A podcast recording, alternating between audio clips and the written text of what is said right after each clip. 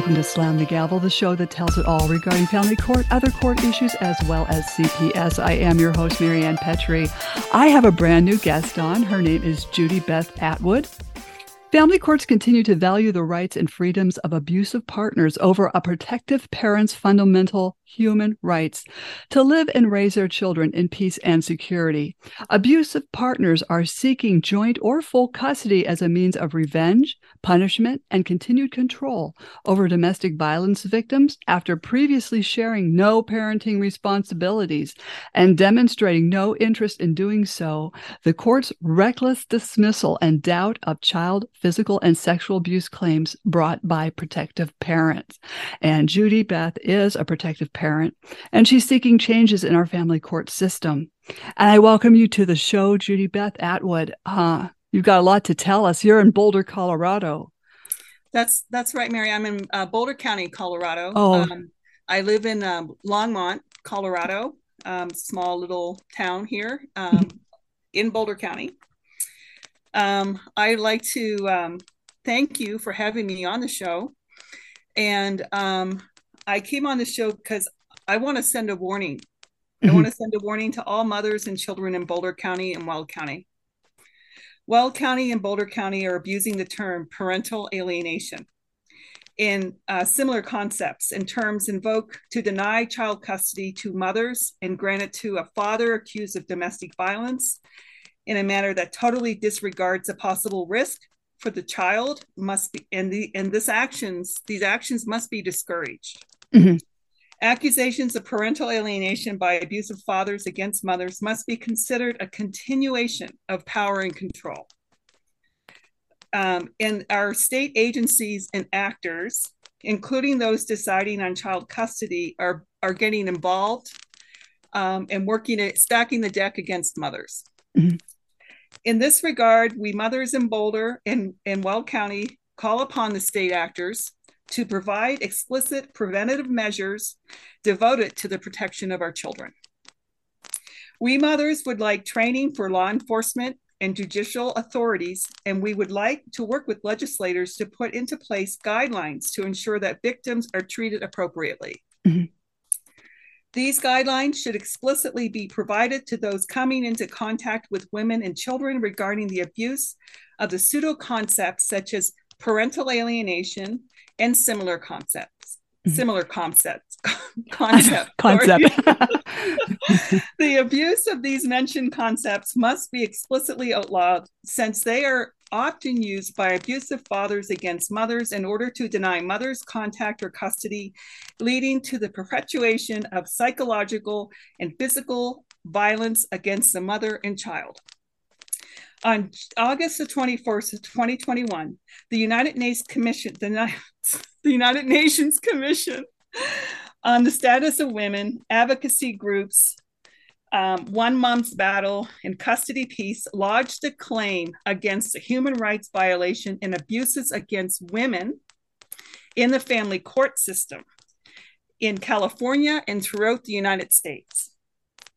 Over 100 women, which includes mothers from Boulder County and Weld County, joined in this claim. Each of these women have has provided a letter describing her experience and attesting to the injustice of human rights violations she suffered as a woman navigating the family court system of her respective state within the United States of America. Um, on today's show, I will give you a play by play technical overview, overview of a conspiracy to interfere with civil rights, um, which involves attorneys, judicial officers, and several wrongdoers that use coercive control to abuse parents, which deprive and deprive several children out of love and eventually um, leaving the parents bankrupt. Mm-hmm. Um, and I say parents because um, a lot of the studies that um, that are being done currently involve women. Um, United Nations complaint um, involves women, but men are affected by this as well. But mm-hmm. today, I'm basically going to try and stick to the fact that it, it most of the time it's it's against mothers. Mm-hmm. Um, what I would like to share is what I call um, what family court has become. It's a game of telephone or Chinese whispers. Mm-hmm. Violations of due process are taking place in our Boulder County Courthouse, and it must be taken seriously. I am calling upon the executive branch and the legislative branch to issue an order to audit the day to day business of family courts in our Boulder County Courthouse. Since learning that our cases are tainted by the bad state actors and agencies, which are the psycholog- psychologists which are appointed by the courts um, and child protection services here in Colorado, mm-hmm. our investigative reporters from the Denver Gazette, the Greeley Tribune, and ProPublica have called out these bad state actors, and to date, no action has been taken to prevent more victims. What I need to make very clear before I start on my technical overview is that I have never been convicted or investigated for child abuse by child protection services or law enforcement. And I want to make mothers understand how dangerous these Boulder County courts have become for mothers. Um, it's on October 27, 2022, investigative reporters from Colorado Politics exposed Judge Nancy Salomone from the Boulder County Courthouse for violations of due process in her courtroom. The case is the people in the interest of TL.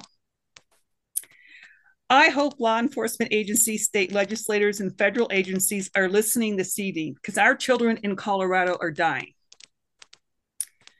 They are dying. They are being deprived of kind, loving mothers because these state actors and agencies are stacking the deck against mothers and children.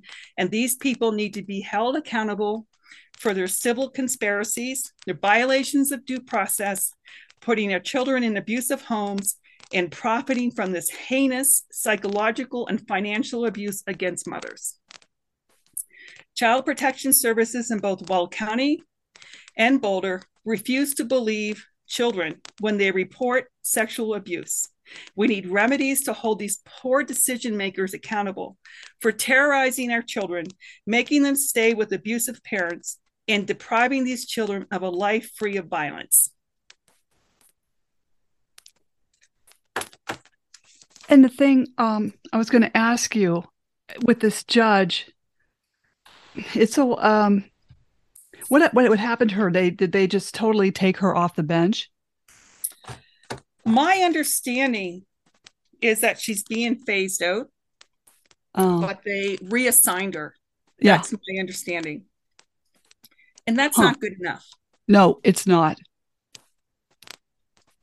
So I want to um, before I um, before I go into talking about this particular situation that I became involved in, I'd like to let um, protective mothers know that currently um, in 2020, there's a, a good amicus brief that you can use in your case when you've been accused of parent alienation or parent alienation syndrome. Mm-hmm. That case is Richard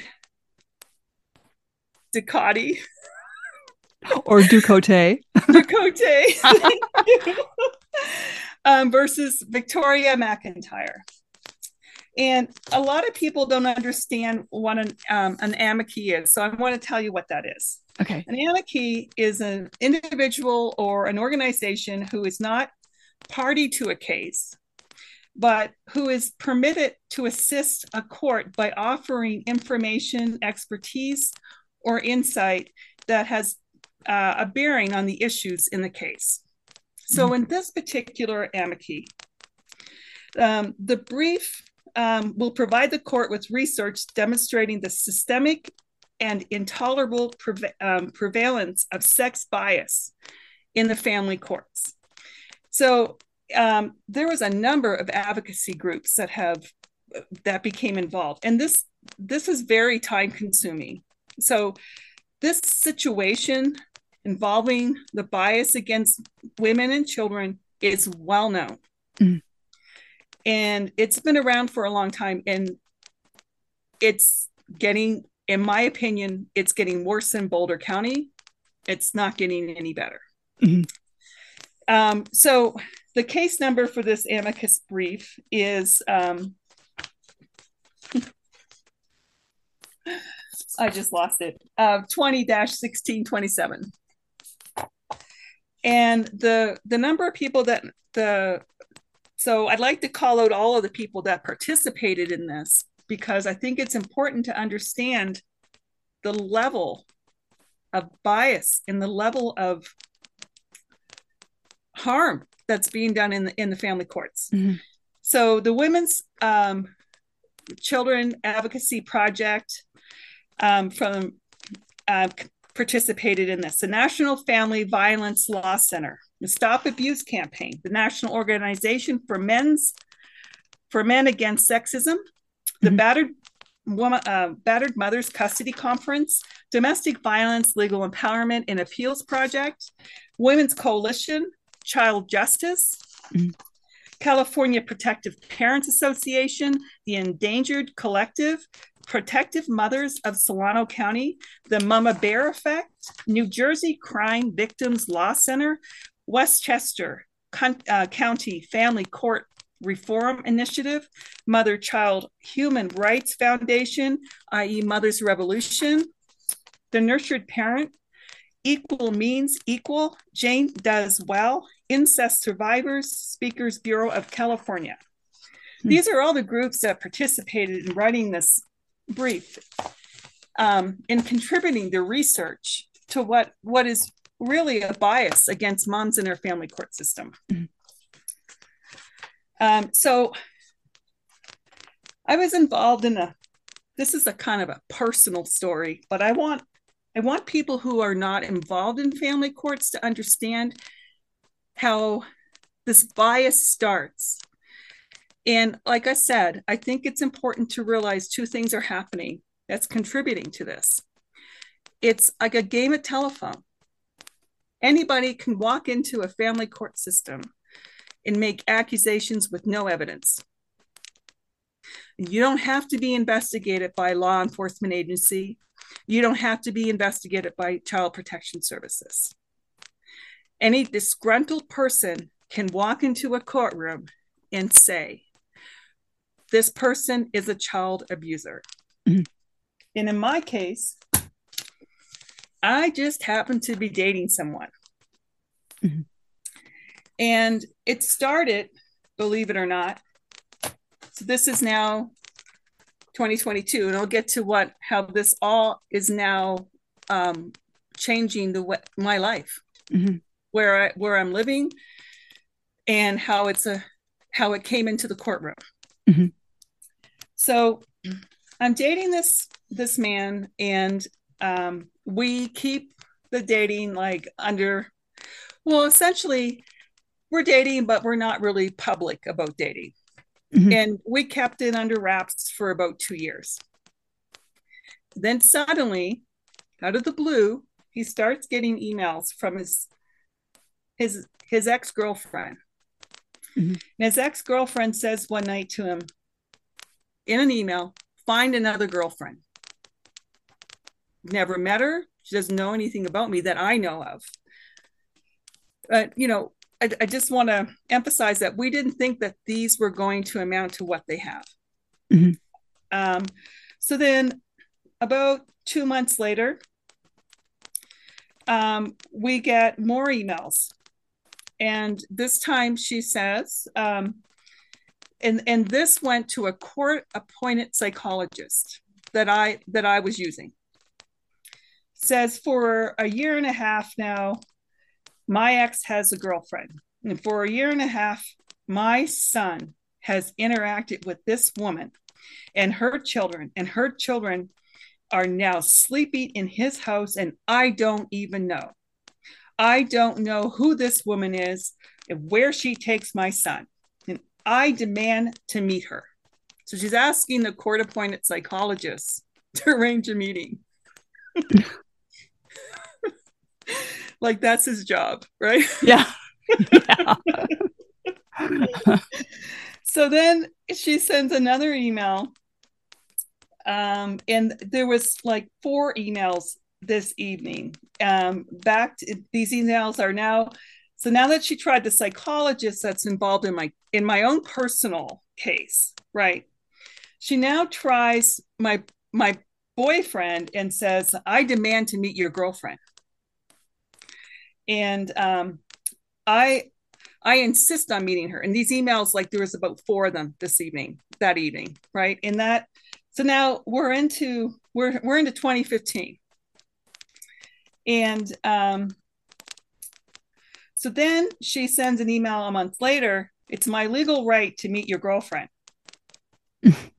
and then about 12 o'clock that night, she sends an email to my uh, my then boy boyfriend and says, Judy does not love you. So then another email went out um, about four months later, and it says, Who is, what is the name of your girlfriend? And I want to meet her. She's already identified who I am. Yeah. But like, we, I have to emphasize that we didn't think much of these, right? we just thought, okay, what are you drinking? Yeah. or what medication are you not taking? exactly. So then, um, about, oh, um, yeah. So then we get, um, on 2016, it was mid January 2016. Um, your girlfriend is sleeping with my son. Oh. Then we get um, this uh, two three days later your girlfriend is mean your girlfriend will never respect you now, i demand to talk to judy judy is abusing my son um, and I, what i also have to point out is she is a teacher and a mandated reporter oh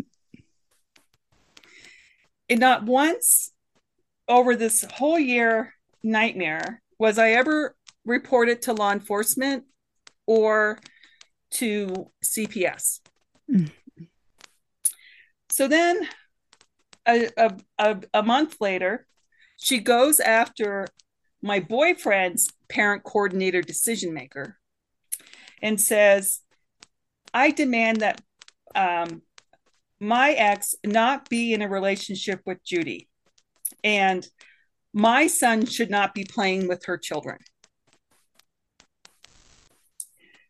So then, um, two months later, she goes after uh, three three months later, she goes after my parent coordinator decision maker, and she says, "I demand to know the name of my ex's girlfriend's name."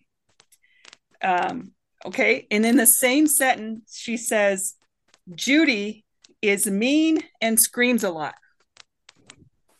Now, I've never met her. In the same sentence, she's stating that she wants to know the name of my then boyfriend's girlfriend. And then she's saying that I'm mean and that I scream a lot. So then she says, Two months later, my son is too old to be sleeping with Judy. and then she says, a month later, I want my son to know that um, I live him. So a lot of the times we're trying to interpret what she's what she's asking us to do. I live him, and that there is nothing bad to tell me that my daughters are at school. The contrary, he might be developing some psychosis. So now mm-hmm. she's telling me that I'm developing psychosis for him, right?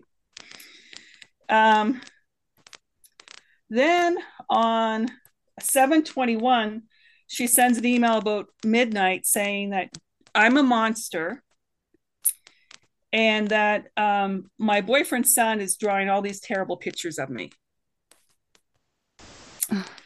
and then on and and I'm I'm I want to let people to know that this is usually what happens when parents try to leave a relationship and have another one like when somebody is not dealing with a full deck right right i mean i would not do this um uh i I certainly wouldn't make these judgments unless I'd met somebody. Like maybe if I met somebody. Yeah. Um, you know, um, I'm sure um, people go off on their exes, right? Mm-hmm. Um, and it's it seems like when the ex, you know, meet someone new, then all hell breaks loose. Yes, they ex- remarry. Well, if you know, and that happens when people are not paying, playing with the full deck, right? Right since people are playing with the full deck, they go on, they move on to their own lives. Right. Right. They're not infatuated or fixated on trying to control the other person. Oh, yes. Right. Yes. So that's the other thing to point out here. This is control. Mm-hmm. This is somebody trying to control their ex. Right. Mm-hmm. Um, so then she sends another email and and i want to point out too that these state actors are getting these emails and they're doing nothing about it they are not they are not managing these emails these pcdms these parent coordinators decision makers they have the ability to say you have to stop sending these emails they can write a court order mm-hmm. But they just nobody's really really doing what they should be doing Mm-hmm. That's been my experience. So she sends another email to my boyfriend's PCDM and says, My son told me that Judy is changing everything in our house. I want my son to share these details with me. I don't care what she does in the house, but I want to know when she moves the furniture around. Um, yeah. So then, um, a week later, she goes into the courthouse and gets my court orders and sends them to the PCDM.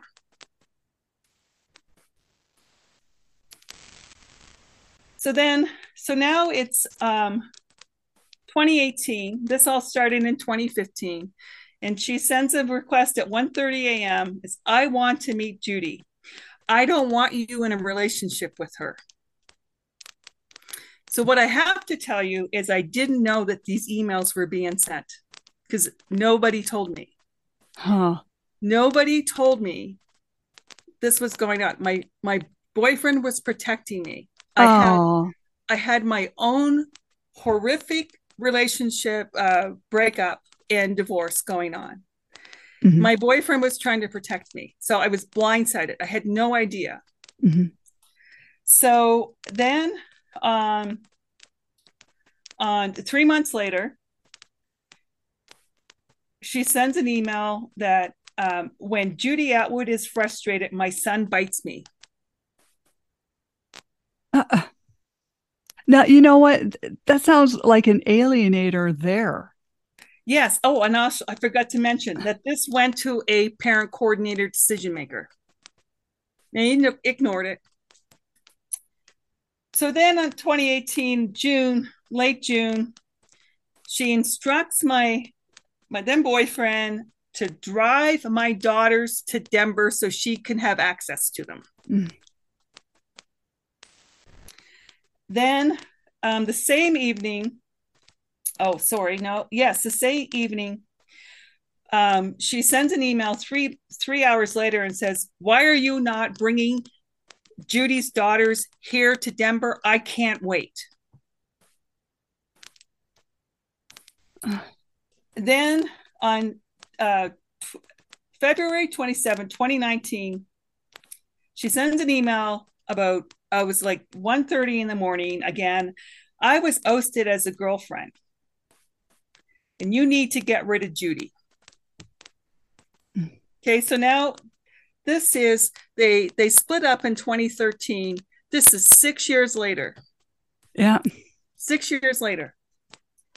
So then she sends a note on, um, um, let's see, this is 627. She says, I know how many messages Judy is sending to her ex husband, and he told me about her erratic behavior. So now she's meeting my ex husband. Oh. And then on um, on January 7th, 2021, she sends me she sends me an email and says, I met your ex-husband in a park and we had a great exchange. Oh. Okay.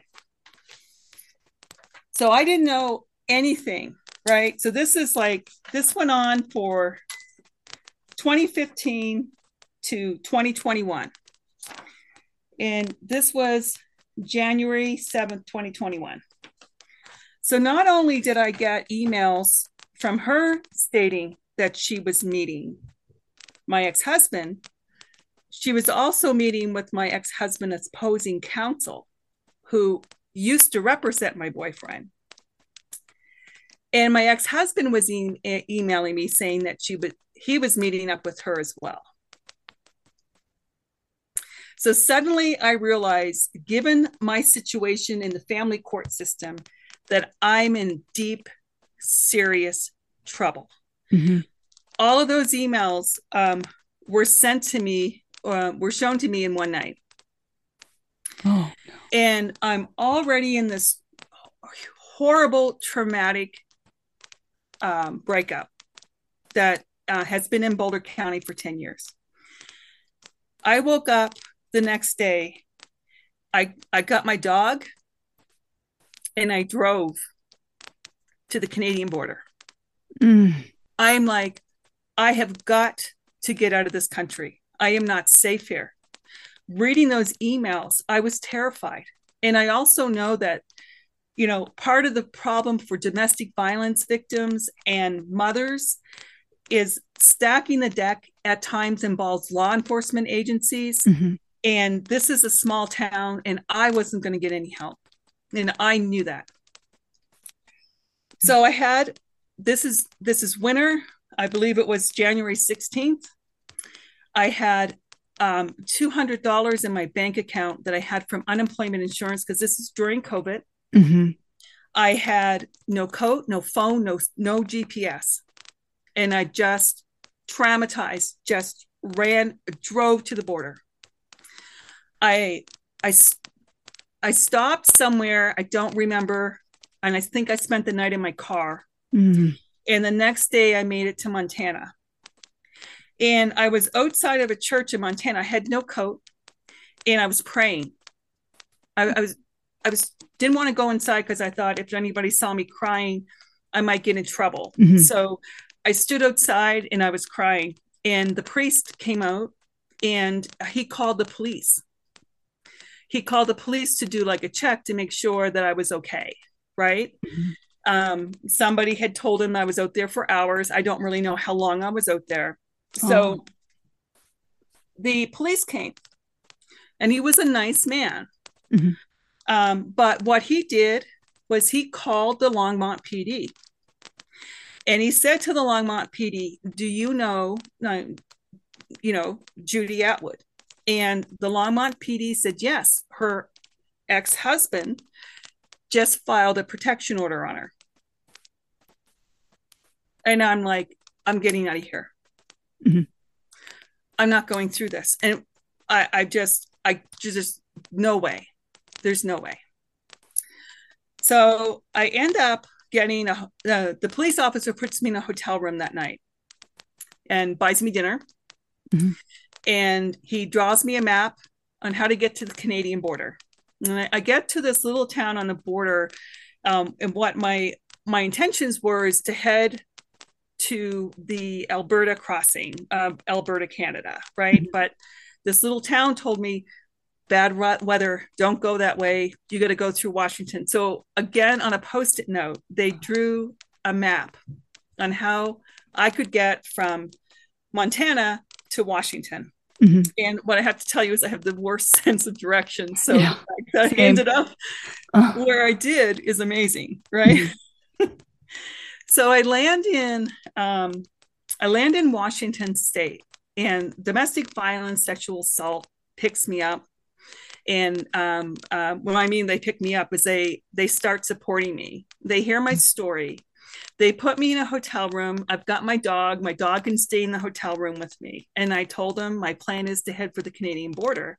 And they said it's not going to happen you are not going to get across the Canadian border because the border is closed due to COVID and only oh. only mandated like uh, workers can get across, right? Mm-hmm.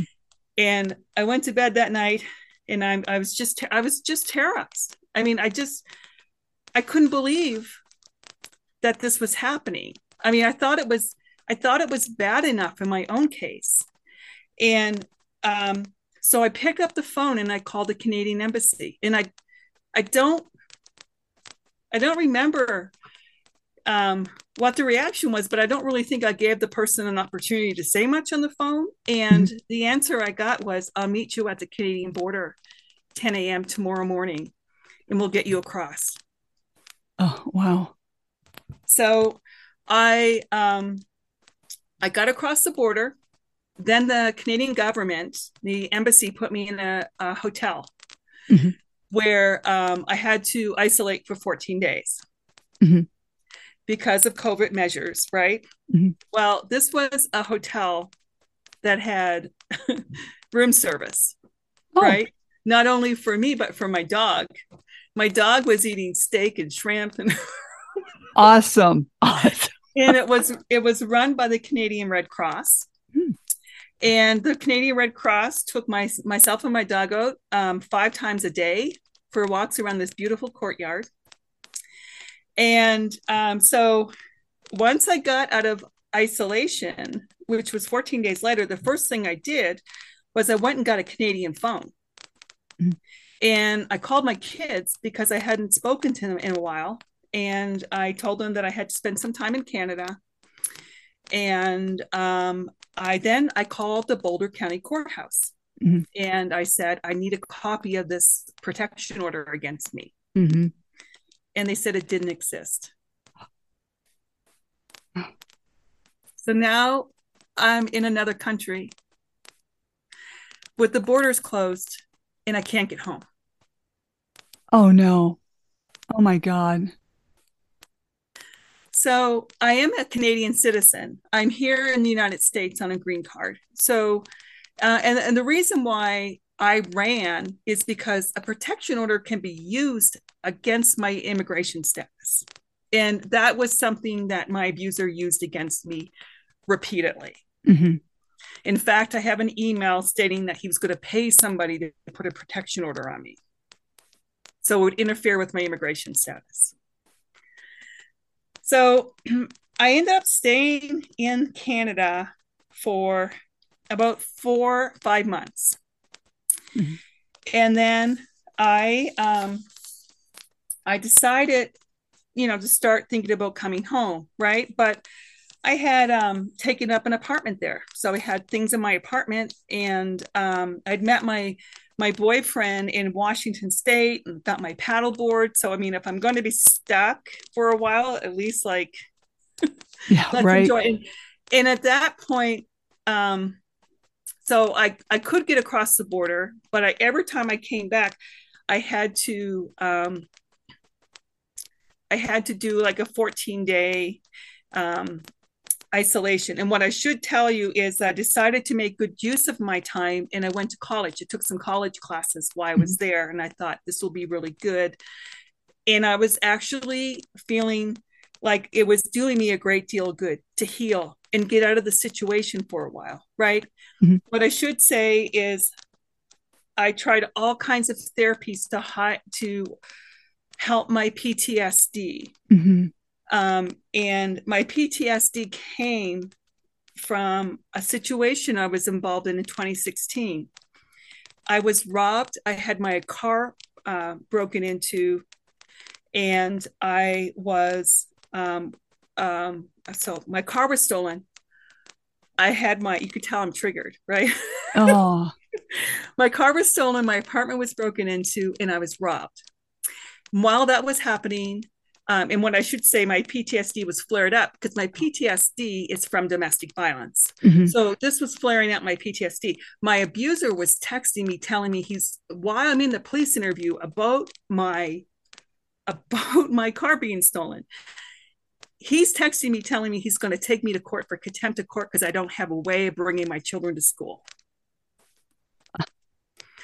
and i'm just like i'm i'm going like oh this is just too much for me right so mm-hmm. Um, and then I've lost I lost half my family. I hmm. lost my my brother and my father. And um, so it was just too much all at once. And and as we all know, the family court system is the most toxic, the most vile, oh, vile yes. system to be in. So, you know, when you're not the target, like these attorneys, they thrive in this environment, mm-hmm. right? um, us moms, we didn't go to school to become attorneys. Mm-mm. Excuse me, we we don't know this kind of this this vile, toxic environment that they thrive in. Mm-hmm.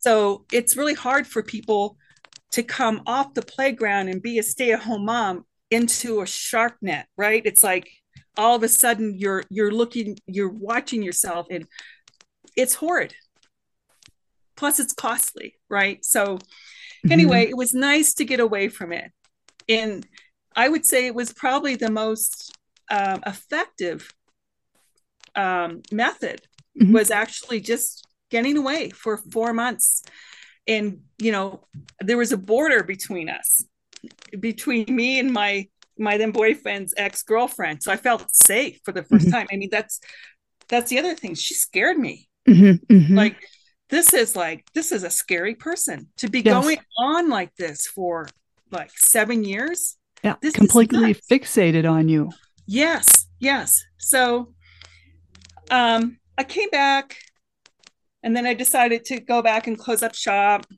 and um it i was i was kind of thinking um maybe i should stay and take some more courses you know maybe this would be good um, but I got a call. I got a call from my younger daughter. And I was in on contact with my children.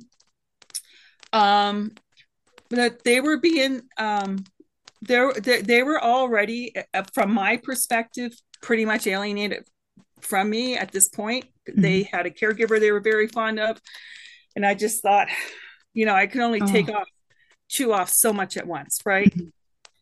So my daughter called me from Anaheim, California. She is um, 12 years old hmm. and she's stranded. She's her dad is in Colorado. The dad and the caregiver got into this rip roaring fight. The dad missed his flight. And my daughter is in Anaheim with a caregiver that has no money. She has absolutely no money, no resources to get from the airport to um, to the hotel room. She doesn't know if they have a hotel room. They're going to Disneyland, right? Mm. And I just knew that at this point, that caregiver was going to be gone, mm-hmm.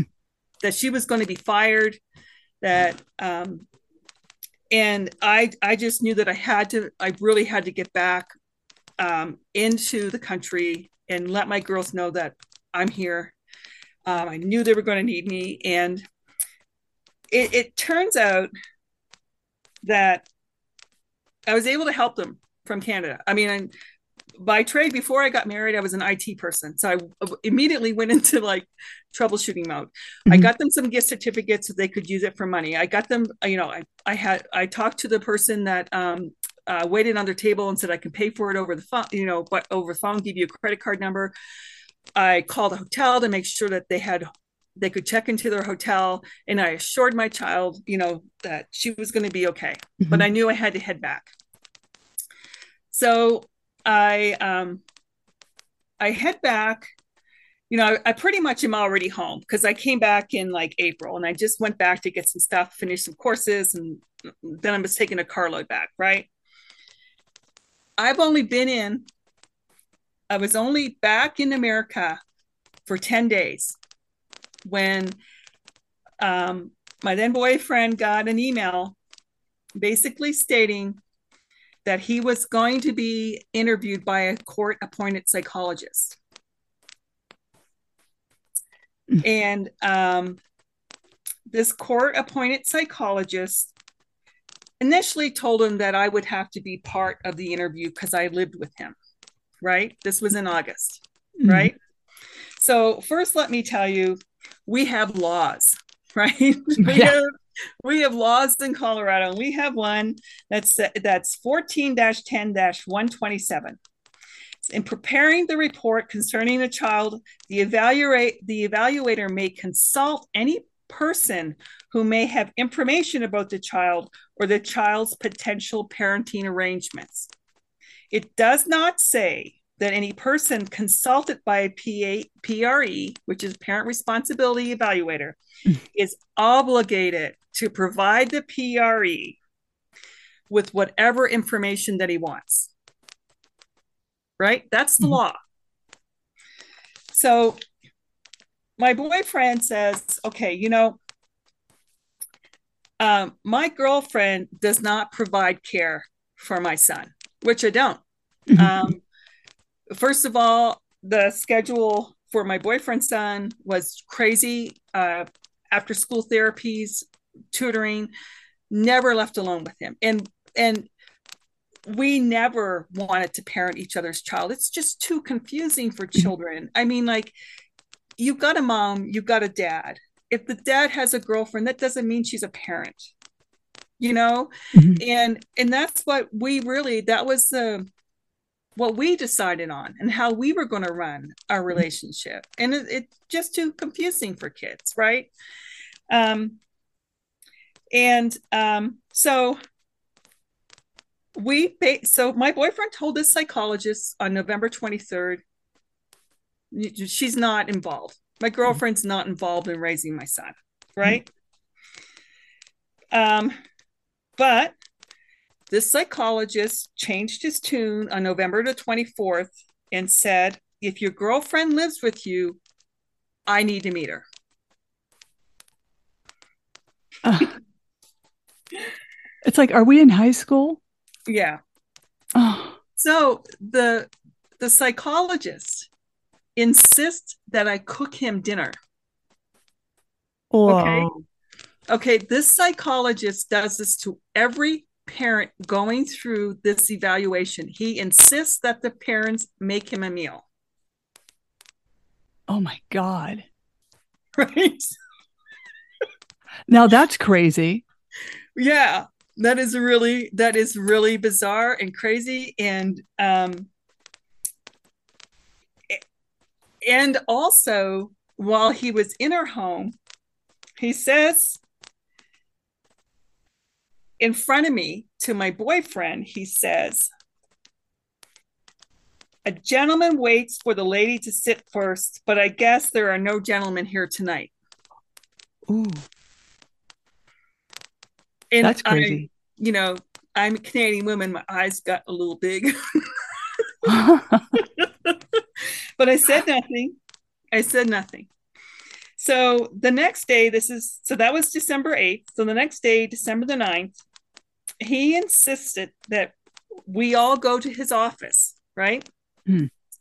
So I'm like, okay. And I sat outside of the interview room for five hours.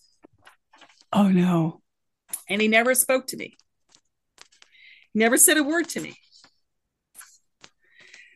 Then on December 20th, um, my boyfriend's ex ex girlfriend calls the his office, the psychologist office, and says, "Judy is calling me at midnight. She's um, calling me and telling me that my son is gay. And what she sends are screenshots of the calls. And guess what? none of these calls were ever answered. That's what the evidence that she sent shows that she's never picked up these calls. Not to mention that I would never do that, mm-hmm. But the psychologist believes her. Oh my God. So the psychologist, I know. So, and this is Christmas too, right? Oh. Let's remember this is supposed to be a fun time of the year. Mm-hmm. Kids are on vacation, right? So on December 20th, I get a call from the doctor, and he says, You have to be in my office tomorrow morning. I'm giving you 24 hours and I'm going to do psychological testing with you. Evil. So I I I sent him an email and I said, um, I got to tell you something. Okay. I have my own protracted litigation going on. I have had four parental responsibility evaluations. I've had five independent psychological evaluations by five psychologists and three by psychiatrists. And I can tell you that any more testing is not only it, it, i mean you just you keep giving the same test. It's it's not effective right? Mm-hmm. but it's at this point it's psychological abuse right? Yes. I, I know that the opposing counsel has never believed any of the psychiatrists psychologists that says i'm not mentally ill right? Mm-hmm.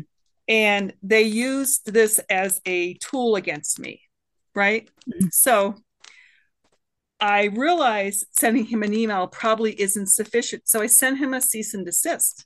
Mm. But in the cease and desist letter, I clearly let him know that I would be, you know, I would follow the law, which says I would be like a reference for the the boy and testify to my um, then boyfriend's skills as a parent and mm-hmm. I would gladly come in after Christmas. I had plans to go to Texas for Christmas, and there was just no way I could come in. So, um, on December the 27th, he he got the cease and desist letter on December 24th. On December the 27th, he issues his report to the court. Mm. There's a page on me.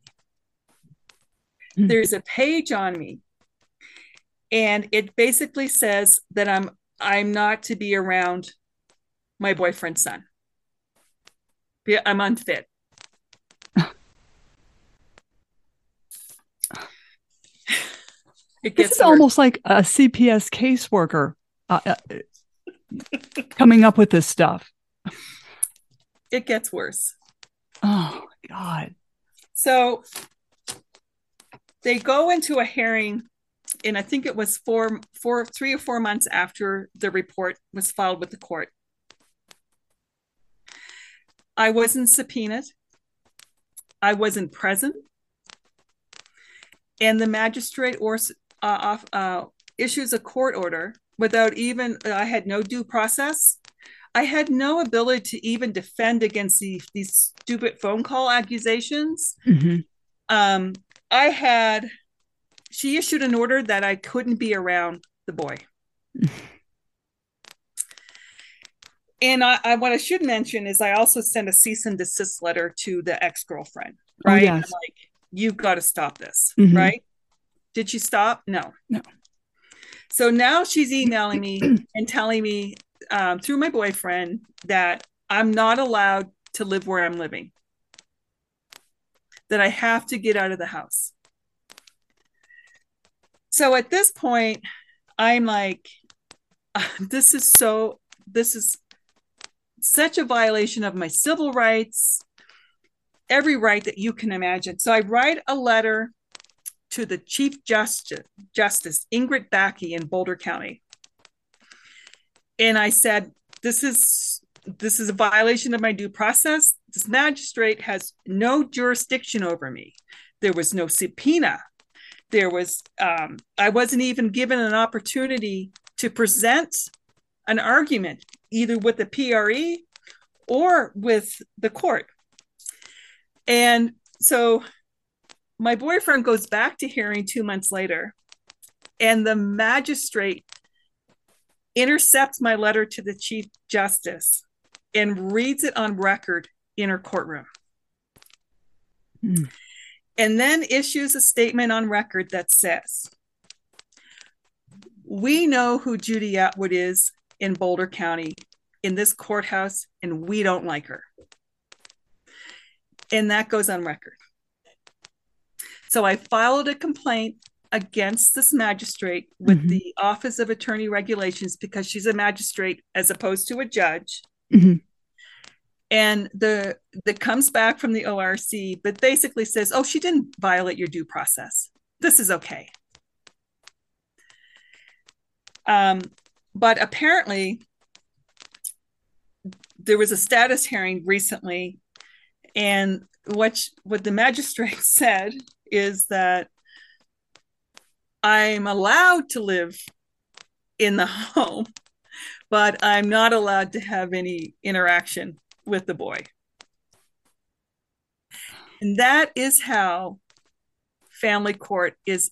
That's the technical overview of how family courts are working. Mm-hmm. This is what taxpayers are spending their money on. Mm-hmm. This is how these judicial officers are treating women in the courtrooms.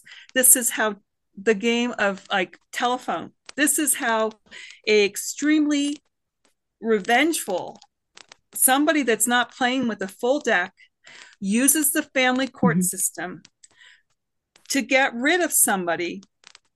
And, and what I got to tell you is that nobody ever complained about me. The boy had um, so many therapists, and he always spoke kindly about me. Mm-hmm. We you know, uh, because I wasn't parenting, he didn't have a problem with me. And he had a nickname for me. Um, and, you know, he's very fond, very fond. And um, there was a multiple people who, um, you know, some that had spent a lot of time with us that would testify that there was no problem, no mm-hmm. problem at all. But this is how the family court system is working and this cost me thousands of dollars because mm-hmm. i had to get other i had to get my own attorney um, i had to talk about to about this to my own attorney. I had to like figure out what i could do. I had to get um, i had to hire people to um, get legal advice from other people about how to write a cease and desist letter. I mean this was very costly. And this is just somebody that clearly isn't playing with the full deck that refused to call the investigative agencies that is actually a mandated reporter herself. Mm-hmm. And this is how she interferes with somebody she dated 10 years ago. Now, that is absolutely crazy. And, and people don't believe us how these how these situa- situations arise in the family court system. Mm-hmm. And this is what parents go through all the time. Mm-hmm. Mm-hmm. If we stuck to evidence, like if we ran the family court system more like the, well, there's problems in the criminal justice system as well. Yeah. But, but excuse me, if we ran the family courts just like child protection services, if we stuck to evidence instead uh-huh. of stacking the deck, you know, these uh, uh, we had a situation here in Colorado. Uh, I know we're running out of time here, but we okay. had one CPS agent in Arapahoe named Robin Nasita, mm-hmm. who was basically telling parents that if you don't have sex with me, I'm going to terminate your parent parental rights. And 40 families came up oh. said, This is happening. And the reason why that happens is because these agents have no oversight. Nobody is watching, like even the parent coordinator decision makers, they should have reported these, mm-hmm. I mean, jealous statements. These became very problematic. Um, they sh- and, and they should have reported this. They should have reported this obsessive, jealous, these these constant emails. Um, I should have been warned because, mm-hmm. you know, clearly there was a huge, huge problem here. Mm-hmm.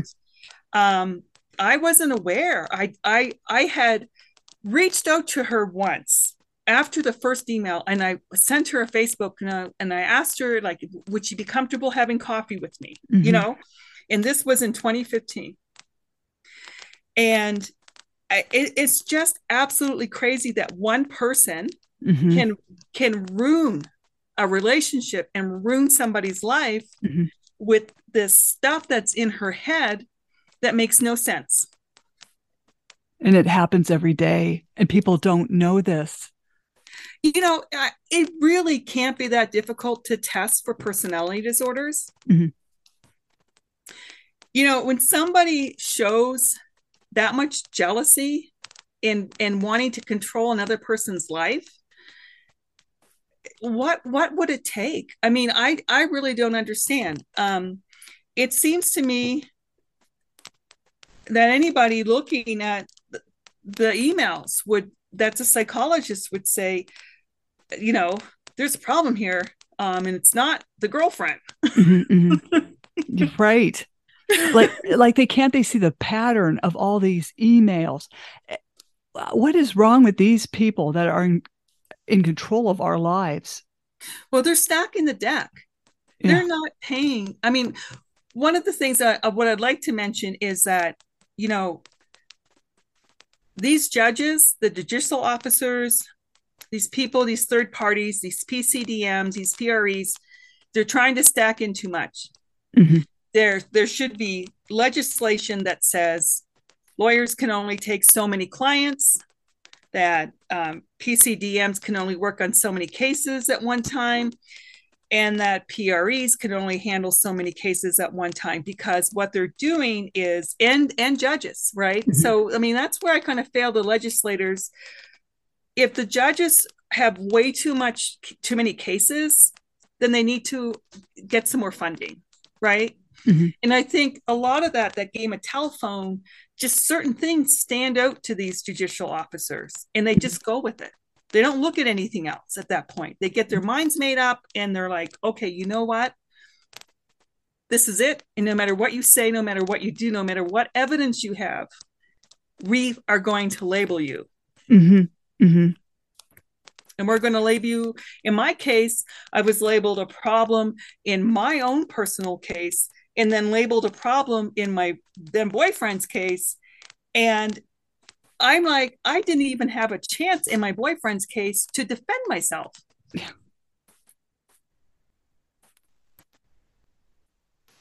I'm so sorry. This is terrible. So, and there's no um, repercussions for this ex-girlfriend who's running around like in uh, you know a crazy nut. No, and and the thing is, she's still she's still trying. She's still saying. I mean, even with a cease and desist, she's still telling the magistrate that I am a problem and I need and, and, and you know the latest is I have to move out of my home, right? You know, it's just absolutely insanity. Mm-hmm. Mm-hmm. And I would think that anybody that went to school to be a psychologist would recognize how troubling that pattern, that aggressive pattern of behavior against you know another parent um, you would think that would be a red flag instead it was it was ignored by so many judicial officers like in and not only judicial officers but off like state actors right it's like th- there was red flags all over this mm-hmm. and you know my boyfriend was just trying to protect me mm-hmm. right he didn't want me to all concerned because I already was dealing with a lot and mm-hmm. but uh you know she is the reason that I left mm. the, the United States of America. I was terrified. And you know, uh, sure enough that was used against me in my own case. Oh. Typical. Typical. Yes. yes. Unfortunately. Yeah. I say I think the family court should just be abolished and take everything down to civil court where we can choose to have a jury of 12, not 6, but 12 jurors.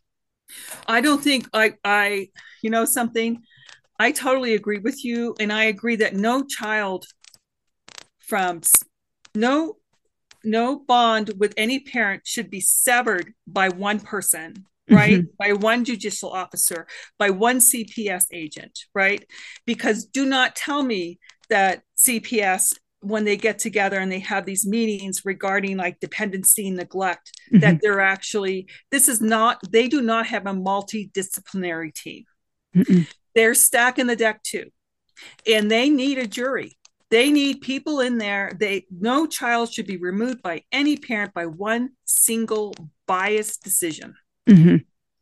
because it's too expensive to get the children back. It the damage is done. Yes. Yes. Once once that child is removed it's devastating to the child. Mm-hmm. and you know it will take a long time to build up that trust again trust in people and trust in the system trust in law enforcement. Yeah that's um one of my kiddos has trust issues oh i'm sure i wonder why right right you know there there's far too many people that are interested um, in um, in these cases but not interested in the children mm-hmm. and unfortunately i think uh, what i will say is i worked in it mm-hmm. right and i worked in it during the, the years where the boom was happening. And this is what i think is happening in family court. Mm-hmm back then there were so many jobs so there was a huge boom. It was uh, the dot-com boom right? Mm-hmm. uh, i think it just aged myself. No. But um, we were hiring engineers left right and center and like you could go take a three month course become an engineer right? And my favorite this is what's happening in the family court system. Mm-hmm. these people who went they're they're they're figuring out they can make a lot of money. This is a huge industry. It's a $50 billion cottage mm-hmm. industry. They're figuring out they can make a lot of money. So you get all these people that are coming in to make the money, but they really don't care about the kids. Mm-hmm. Their initiative to come into the family court system and to work, it's more about the money that they can make and less about doing a great job for kids. Mm-hmm. And, and, I also exactly yes, and I also think they get some pleasure out of tormenting a target parent. I definitely think that there is, they enjoy watching people suffer. Mm-hmm. Mm-hmm. I think that you have to be so you know, people say, oh, they're a narcissist, right? I believe that people have different levels of narcissism, mm-hmm. right? And I believe in order to be a judge, you have to have a higher level of being a narcissist because you had to survive law. Most judges come from law firms, right? Mm-hmm. So you mm-hmm. had to survive the actual family court industry. And don't tell me that over years, that as you work in family law, you don't you become less empath- empathetic towards families, mm-hmm. right? and you see all kinds of stuff but the thing to remember like it might be funny but people are acting this way they're acting out of character because a divorce is one of the biggest things you'll go through in your lifetime. Mm-hmm. that and the death of a family. It's very traumatic. And these people are exploiting us. Mm-hmm. oh definitely. Um i remember walking up to my ex's attorney. We were in superior court going to argue um, at, at some point you know they have you lined up for say 11 o'clock that you're going to argue but really it turns into 2 p.m but anyway i went up to him and i said you know what would you do if your wife was doing this to you and i saw a glimmer of like hmm and then right away he turned back to the sociopath he has been behaving like Right. This is what we're dealing with is a bunch of sociopaths. There's there's definitely a level. I mean, you know, um, there's a science uh, psychology um, article I read, and it's like the the highest number of sociopaths um, are in family law. I mean, they're they're lawyers, right? Mm-hmm. Um, and so it it attracts that that kind of person, mm-hmm. right? And I definitely believe that my opposing counsel gets off on seeing me suffer. Absolutely. Oh, yes. Yes, absolutely. I, I totally agree with you there. Yeah. I, I definitely, um, it's all, I, her emails to me are so horrific and vile and mm-hmm. just filled with hate. Um, and that's all I really should say because it's just troubling to try and be a person that wants to solve this issue. I mean, it's so costly to be in family court for 10 years. Mm-hmm. And it's, you know, the difference in my assets compared to, and I would not be here if, if I would not be in family court for 10 years if my opposing counsel did not have access to my boy, my boyfriend's um, financials. I can guarantee you that. Mm-hmm. Um, she knows what my settlement was. There's no way. She knows I'm a full time student, but you know, um, there. That's that firm doesn't care about my kids. They care about what their monthly income is. Mm-hmm. Mm-hmm. that's a sad thing. You know, and I like to also tell parents that when you're in a, say, a child support um, de novo hearing. We call it de novo hearing. It means new beginning in Latin, which means new beginning of hell. But anyway, um, the thing is, when they these opposing attorneys ask you your your new spouse's income, um, what I how I answered that was, he's not part of the equation, and she just was irritated I wasn't. I was going to bring him into it. These aren't his kids.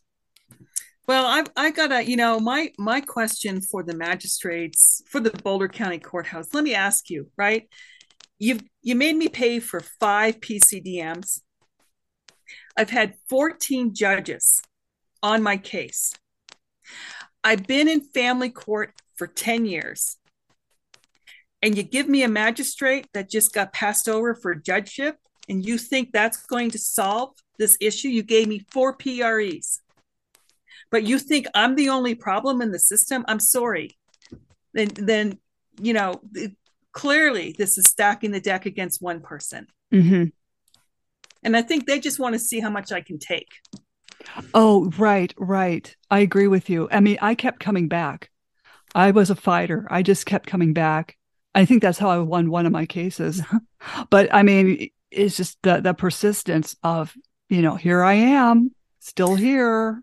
Right. Well i can write a really good letter and i you know and and the thing is you picked on the wrong thing. My body will break down before my mind will. Exactly. Right. Right. And it's it's pretty sad when a, a target parent gets picked on so bad they they do get they do fall ill well, they fall. Well, we, I mean, I know that I um, I suffered severely, but my children are suffering, and you're taken away from my college fund for my kids. Right. You know, you're taking that away from them, and you know, I like us. I said, and I'll say this over and over again. Who's needs the psychiatrist? The protective mom or the attorney that makes a living destroying the bond between mothers and children and goes home every night and has dinner with her own family. Mm-hmm. She's so separated from what she's doing for a living. Who needs a psychiatrist? That mm-hmm. mom or that attorney? Yeah, these these attorneys and judges should be drug tested and also psych evals routinely. Oh, I definitely will. I mean, you know, so the family i mean i tried one-on-one advocacy for a long time uh, well not a long time. I i did it for about a year and it is so stressful right? Mm-hmm. so let's be serious listening to these cases over and over again people acting badly because we all act badly when we're getting a divorce right? It's not like we're you know the difference between my facebook post before I got divorced and after I was well, I was going through a divorce. But the truth is, you know, these attorneys know how to create conflict in people, mm-hmm. right?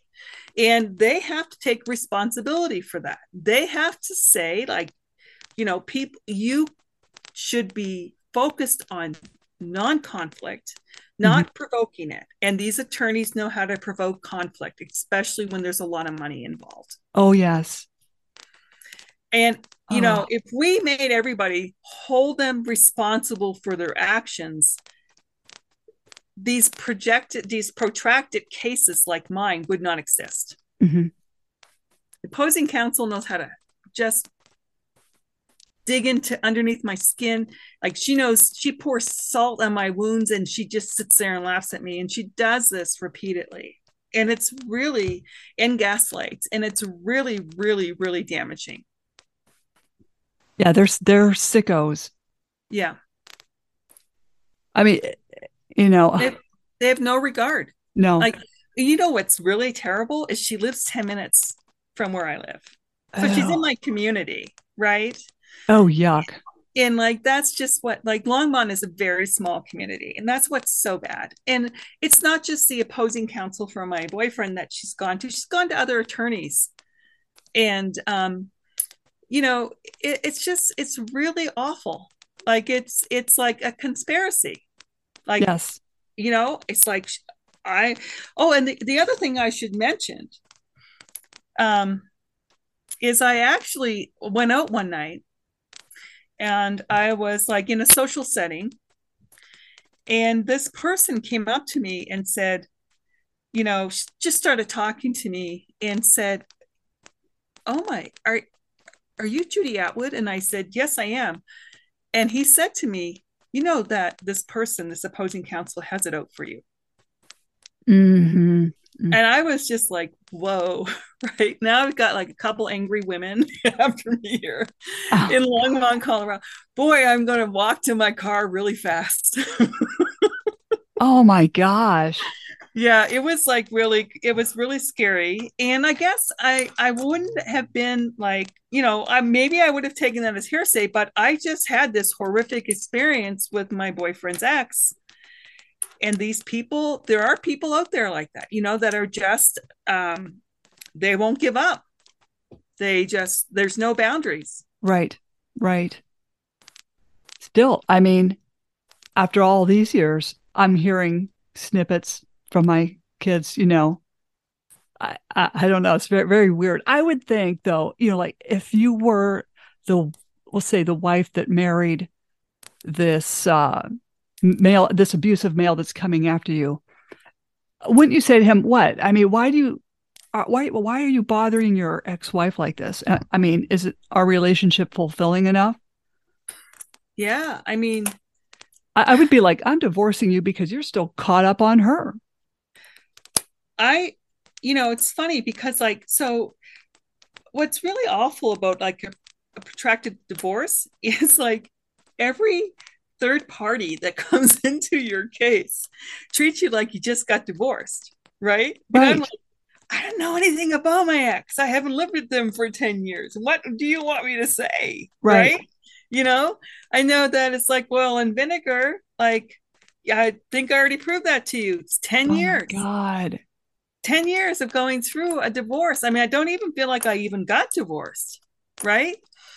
Like, no. it's just and it and what i will also will say this is not the first time that they that other like former business partners were involved in my case as if they were on the opposing counsel side which was just really bizarre so um you know i just feel like um i i am actually very i'm very concerned about my well-being mm-hmm um, in terms of being safe here in Colorado because of what I've experienced and because the stacking of the deck against people. Um, they just, you know, I cannot get help from law enforcement for this type of harassment. And it definitely affects my day to day living. Like, mm. I, you know, I'm scared. Like, this person is clearly a terrorist. Yes. Yeah. And it's like, you know, I don't understand um, somebody that is so obsessed. What will they do next? Mm-hmm. Right. So I'm, I live in hypervigilance when I'm out. I'm concerned.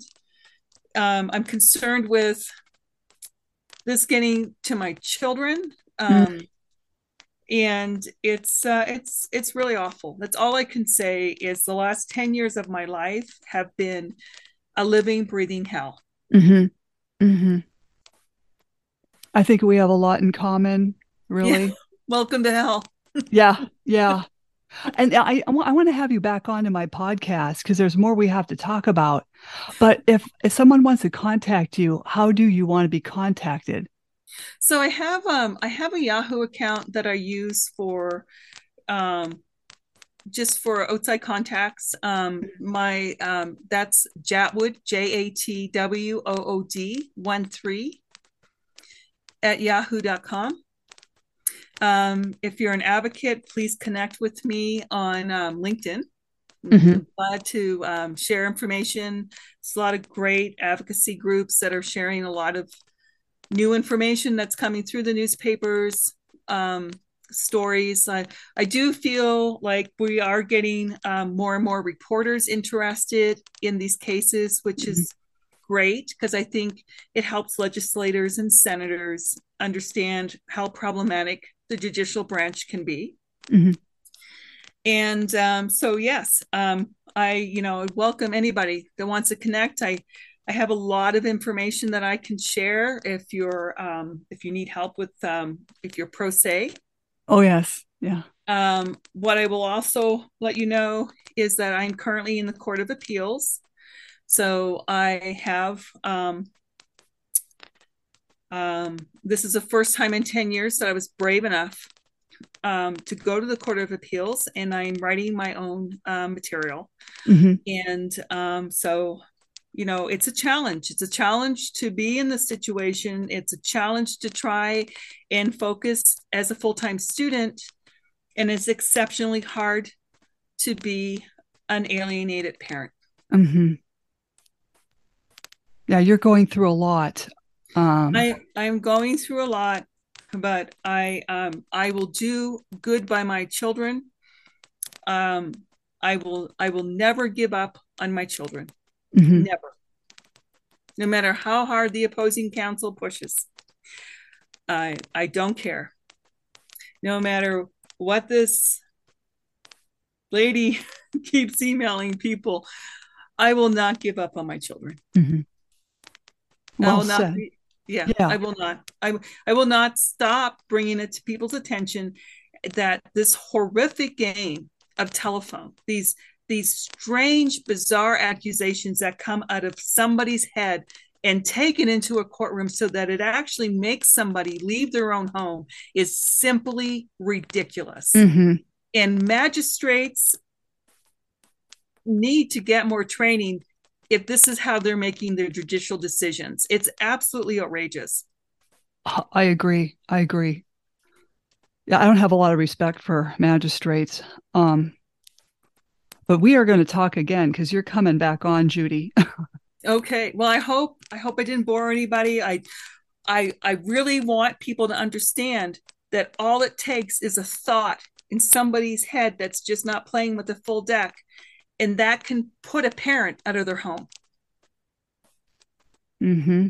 and or out of a career as well out of a career out of i mean these civil cases are not cheap their right. family law attorneys bill three to four hundred dollars an hour mm-hmm. and i probably wasted ten thousand dollars on this woman that had some thoughts in her head and some jealousy Ugh. and it was simply outrageous simply outrageous